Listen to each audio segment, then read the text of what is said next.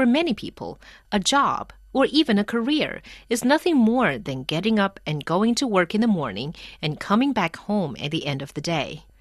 But life does offer other possibilities, and it frequently rewards those who explore such possibilities. Zheng Hao is one such explorer. At 31, he's found where his passion lies and is making a career out of it.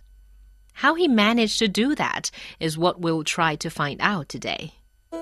Zheng Hao is founder and president of Luke Sailing, China's only authorized sailing training and certification center.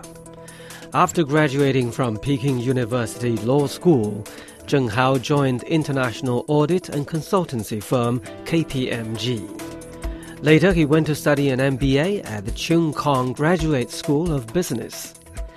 Before co founding his own company in 2010, he had already passed the National Judicial Test and also become a certified information systems auditor, as well as certified information system security professional.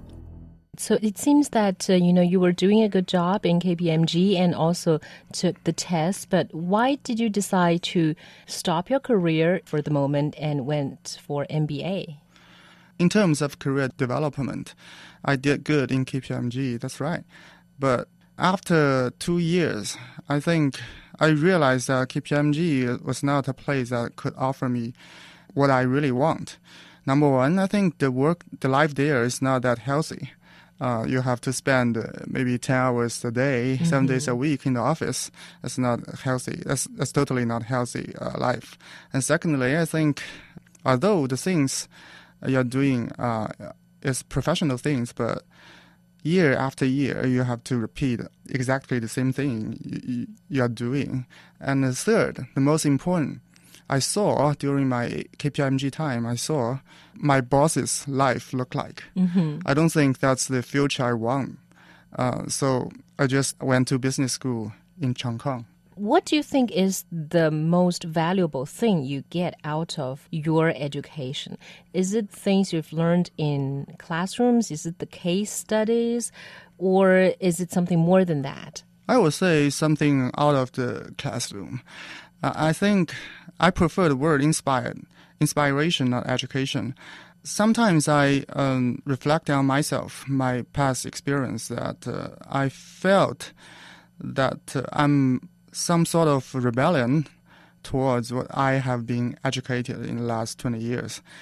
I behaved like a, a very good student in my early stage, that I always get good grades in campus, and uh, I always listen to my uh, teacher and uh, parents said. I spend most of time reading books and uh, maybe doing doing homeworks. And when I first entered college, some senior people told me that uh, in China there are only two different lives: being a government officer or being a businessman. I was really frightened at that time. Mm. Uh, but even more frightening is that later I realized that what he said is true. it's the truth. I believe that is uh, what my generation had been educated, which I don't agree with.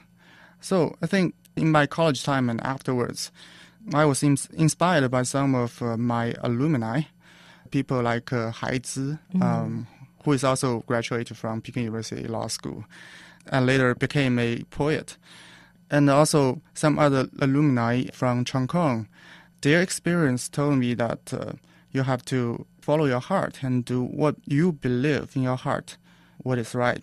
So I just switched my career from a professional advisor to a sailor. Yeah, let's talk about sailing because, you know, this is a career that's strange or, you know, unfamiliar at least to most people. How did you find it or did it find you? I just happened to um, sail on a few occasions in China and uh, in, in the States. My very first time sailing is in 2010. Uh, that was a tough experience. I got seasick on sea. Mm. Uh, it was very um, uncomfortable for me. But still, I found that was very interesting, exciting. So you were seasick, but you still fell in love with it. Yeah. Still, you know, for many people, maybe they will think of it as a hobby, not strictly as a career.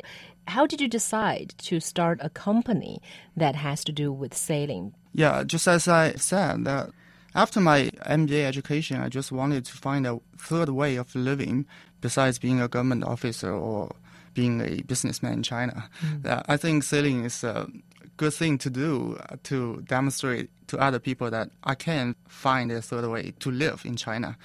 And uh, another point is that uh, I want a rich life, but not a wealthy life. Most people would say they're the same thing. Uh, right, but I can tell the difference between them. What I define a rich life is that uh, the success of a life is not defined on how much money you earn, but on how colorful your life is.